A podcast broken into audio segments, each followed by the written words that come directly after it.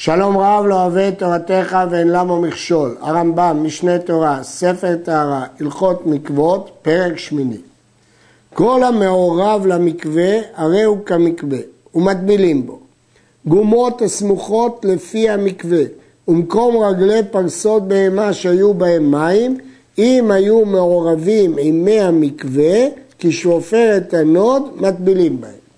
העיקרון הוא שמים שאין בהם 40 סאה, שנמצאים בצד המקווה ומחוברים אליו, נחשבים חלק מהמקווה ומותר לטבול בהם. אלא שאם המקום שמחובר למקווה נמצא מחוץ למקווה, צריך חיבור ברוחב שפופרת הנוד, כלומר נקב ששתי אצבעות חוזרות בתוכה.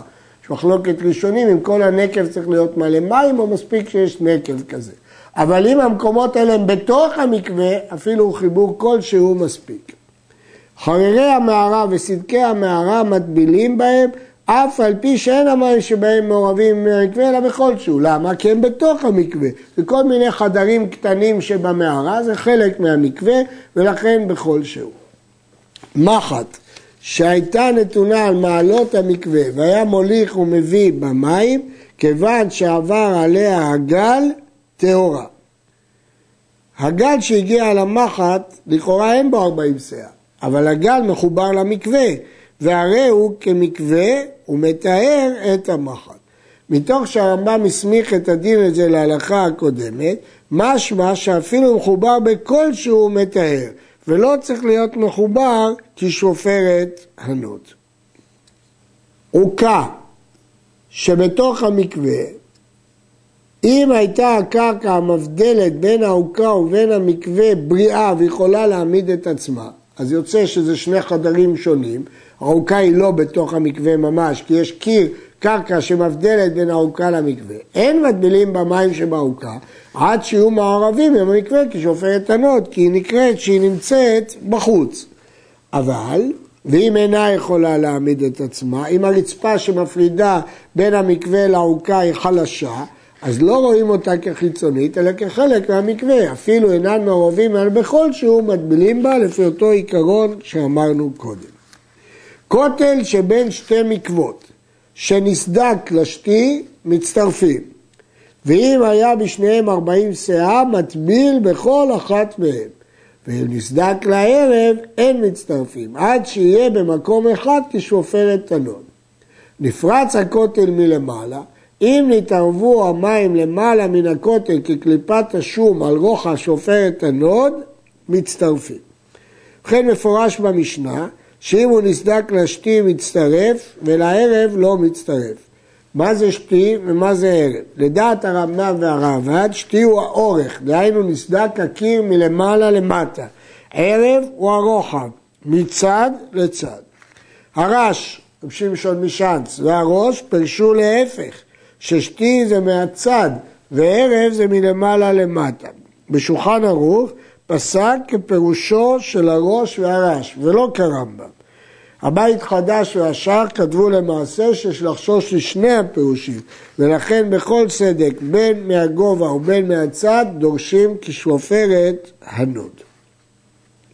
אמרנו שאם נפרץ הכותל מלמעלה, כלומר, אם יש חיבור מלמעלה, פה מספיק גובה של קליפת השום ברוחב שפופרת הנוד. פה זה חידוש, שכאשר החיבור הוא מלמעלה, דהיינו שהוא מגולה ורואה את האוויר, לא צריך כשפופרת הנוד רוח... אה, גובה, אלא מספיק כקליפת השום. הרמב"ם כתב נפרץ הכותל מלמעלה. יש הראשונים שדנים מה הדין אם המים עוברים מעל הכותל בלי שהכותל נפרץ. כמה הוא שיעור הנקב שהוא כשופרת תנות? כרוחב שתי אצבעות בינוניות של כל אדם וחוזרות בו, ואינן בגודל, אלא שתי אצבעות ראשונות מן הארבע שבפס היד. במשנה כתוב, שופרת תנות כעובייה, כחללה, כשתי אצבעות חוזרות למקומן. כלומר, אפשר לסובב שתי אצבעות ברווח. בתוספת המבואר, אצבעות בינוניות של כל אדם. כל שיעמוד בשופרת תנות ממעט, ואפילו דברים שהם בריאתו של מים, ואז אין שפופרת תנות. זה חולק על דעת רבן גמליאל במשנה, שסובר שכל שהוא מבריאת המים אינו ממעט. הרמב"ם לא פסק מותו, אלא כתנא קמא. ספק יש בנקב כשעופרת תנות, ספק שאין בו, אין מצטרפים. זה שעיקר הטבילה מן התורה, וכל שעיקרו מן התורה, אף על פי ששיעורו ההלכה, ספק שיעורו להחמיר. כלומר, יש לנו כלל, כל דבר שעיקרו מן התורה, למרות שהשיעור שלו לא מהתורה, אלא מהלכה למשה מסיני, אז ספקו טמא. בתוספתא הלשוני, כל דבר שעיקרו מהתורה ושיעורו מדברי סופרים, ספקו טמא. הרמב"ם אומר בפירוש המשנה שזה לא סותר למה שאמרנו ששיעורים חציצים ומחליצים הלכה על משה מסיני, כי כל מה שלא מפורש בתורה קוראים אותו דברי סופרים. מתארים את המקוות, העליון מן התחתון והרחוק מן הקרוב. כיצד? מביאים סילון, צינור, של חרס או של אהבה וכיוצא בהן, שאין הסילונות פוסלים את המקווה בגלל שהם עשויים מחרס או מעבר, הוא מניח שתי יד, את ידיו תחתיו עד שיהיה מתמלא מים, ומושכו, ומשיקו עד שיתערבו המים שבסילון עם מי מקווה אחר, אפילו כשערת דיו, והרי שני המקוות שהסילון ביניהם כמקווה אחד. מדובר בשני מקוואות בשיפוע, אחד גבוה מהשני, הסותם צד אחד של הסילון בידיו, ממלא את הסילון במים, ואז מוריד את הצד הסתום למקווה התחתון, מסיר את ידיו, וכך הוא מחבר את שתי המקוואות. שואל רבנו שמשון, מדוע כאן מספיק חיבור משהו בחוט השערה, ואילו במשניות האחרות למדנו חיבור כשופרת תנוד. ולכן אה, הרש מסביר שלא מדובר פה על עירוב מקוואות להשלים שהוא מקווה, אלא רק כדי לטהר שאוב ממקווה כשר. אבל הרמב"ם לא חילק בין אם מדובר בשאוב או לא שאוב, ובפירוש המשנה הוא כתב בפירוש שמדובר על חיבור להשלמת השיעור. אז אם כן נשאלת השאלה, למה פה לא צריך כשפופרת הנוד? הרמב"ם מנמק את זה בעצמו, והרי שני המקוות שסילון ביניהם כמקווה אחד. כלומר, כיוון שהחיבור על ידי סילון הוא מעשה שמטרתו לחבר את שני המקוות, פה רואים אותם כמקווה אחד ולא כמו חיבור רגיל, ולכן מספיק כחוט השערה ואין צורך כשפופרת הנוד. כך מתרץ ערוך השולחן את הרמב"ם. יש לשאול למה הסילונות עצמם לא פוסלים את המקווה, כיוון שהם לא נעשו לקבלה. הרייבד מתקשה שבתוספתא נאמר שסילון כפוף פוסל, אבל במשנה נאמר שסילונות אפילו שהם כפופים טהורים. אה, הרייבד סובר שסילון כפוף פוסל את המקווה, אבל הרמב"ם משמע ממנו שסילון לא פוסל את המקווה כי הוא לא נעשה קבלה בכל מקרה. שלוש גומות שבנחל, התחתונה והעליונה של עשרים שאה, והאמצעית של ארבעים, ושטף של גשמים עובר בתוך הנחל. אף על פי שהוא נכנס לתוכם ויוצא מתוכן, אין זהו. לא נקרא שזה מערב את שלושת המקוואות כמו שאמרנו בסילון. ואין מטבילין אלא באמצעית, שאין המים הנזחלים מערבים אלא אם כן עבדו. כיוון שהם שוטפים, זה לא נקרא חיבור. כיוון שהם זורמים. רק אם הם היו עומדים, כל מה שלמדנו עד עכשיו זה במים עומדים, אבל לא במים זוחלים. מים זוחלים לא מערבים את המקווה. רך שהפרה שוחה ושותה ממנו, הרי זה נמדד עם המקווה. רך נחשב כחלק מן המים, הוא משלים אותו ל-40 שאה. היה עבה עד שאין הפרה שוחה ושותה ממנו, אינו נמדד. מקווה שיש בו 40 שאה מים וטיט, יש בשניהם יחד 40 שאה, מטבילים בטיט ובמים. באיזה טיט מטבילים? בטיט זה ערך שהמים צפים על גביו. היו המים מצד אחד והטיט הרך מצד אחר, מטבילים במים ואין מטבילים בטיט. כי פה כיוון שהטיט במקום אחד והמים במקום אחר, למרות שהטיט יעלה ל-40 שאה, אבל מטבילים במים ולא בטיט. כל שתחילת בריאתו מן המים, כגון יבחושין אדומים, מטבילים בו ומטבילים בעינו של דג. הלכה זו נאמרה בגמרא בזבחים, ואומרת שמותר להטביל בהם, למרות שראינו שהרמב"ם פסק שכל מבריאת המים ממעט משופרת תנות, אבל מטבילים בו ואפשר לטבול בו למרות שהוא ממעט משופרת תנות.